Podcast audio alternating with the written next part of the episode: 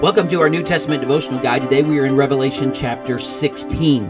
In Revelation sixteen, John hears a voice from the temple in heaven, and the uh, voice says to the seven angels, "Go pour out the bowls of wrath." Now, these bowls of wrath take place in rapid-fire succession just before Revelation nineteen eleven and the second coming of Christ. We are right up at the battle of Armageddon as these bowls are poured out.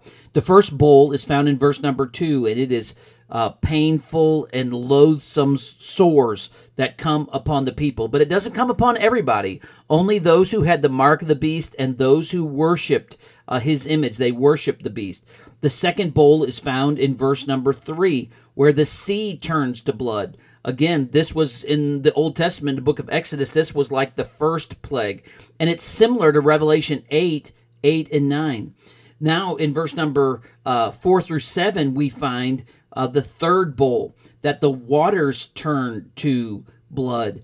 This is a picture of what happened at the third trumpet with one-third of the fresh water. The third trumpet judgment, one-third of the fresh water was destroyed. And now all of it is destroyed.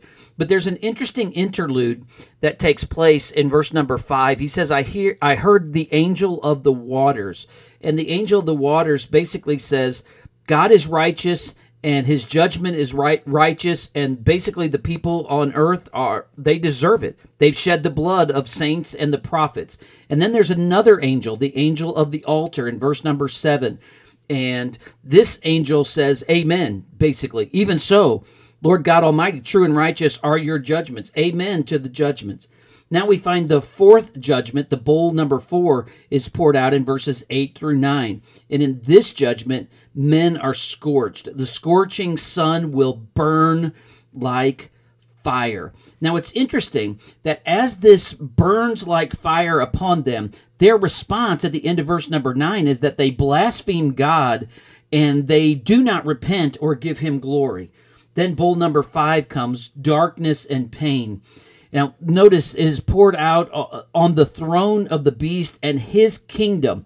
It is full of darkness, and the people are in such pain and agony that they gnaw their tongues in pain. But again, notice verse number eleven, and they blasphemed the God of heaven because of their pains and their sores, and they did not repent. Then notice twelve through sixteen, we find the sixth bowl is that the Euf- river Euphrates dries up. This is in preparation of the battle of Armageddon so that the armies can arrive. And then in verse number thirteen, we find that there are three unclean spirits, the dragon, uh, the devil, then the Antichrist, as we think of the mouth of the beast, and then the false prophet. So we have the devil, the Antichrist, and the false prophet, and what they are doing is performing miracles, and they are gathering world leaders against Israel in verse number fourteen. But verse fifteen, it tells us that Jesus is coming as a thief.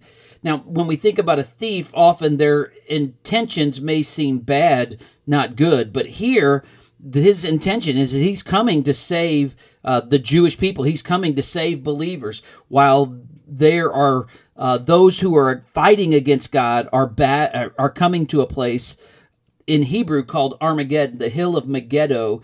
It is an area fourteen miles wide and about twenty miles long, uh, mentioned again in Revelation nineteen as we think about the second coming. Then we find the seventh bowl judgment in verses seventeen through twenty-one.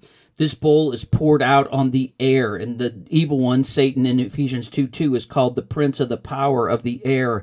And there is this noise and a thunder, but there is a great earthquake, and the islands and the mountains are gone, and hail begins to fall, some of it weighing between seventy-five and one hundred thirty-five pounds.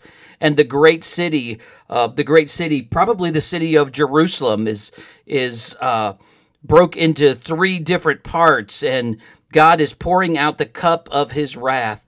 Now, as we think about this, again, through all of these plagues, it says the men blasphemed God, verse twenty-one, because of the plague. They did not turn to him.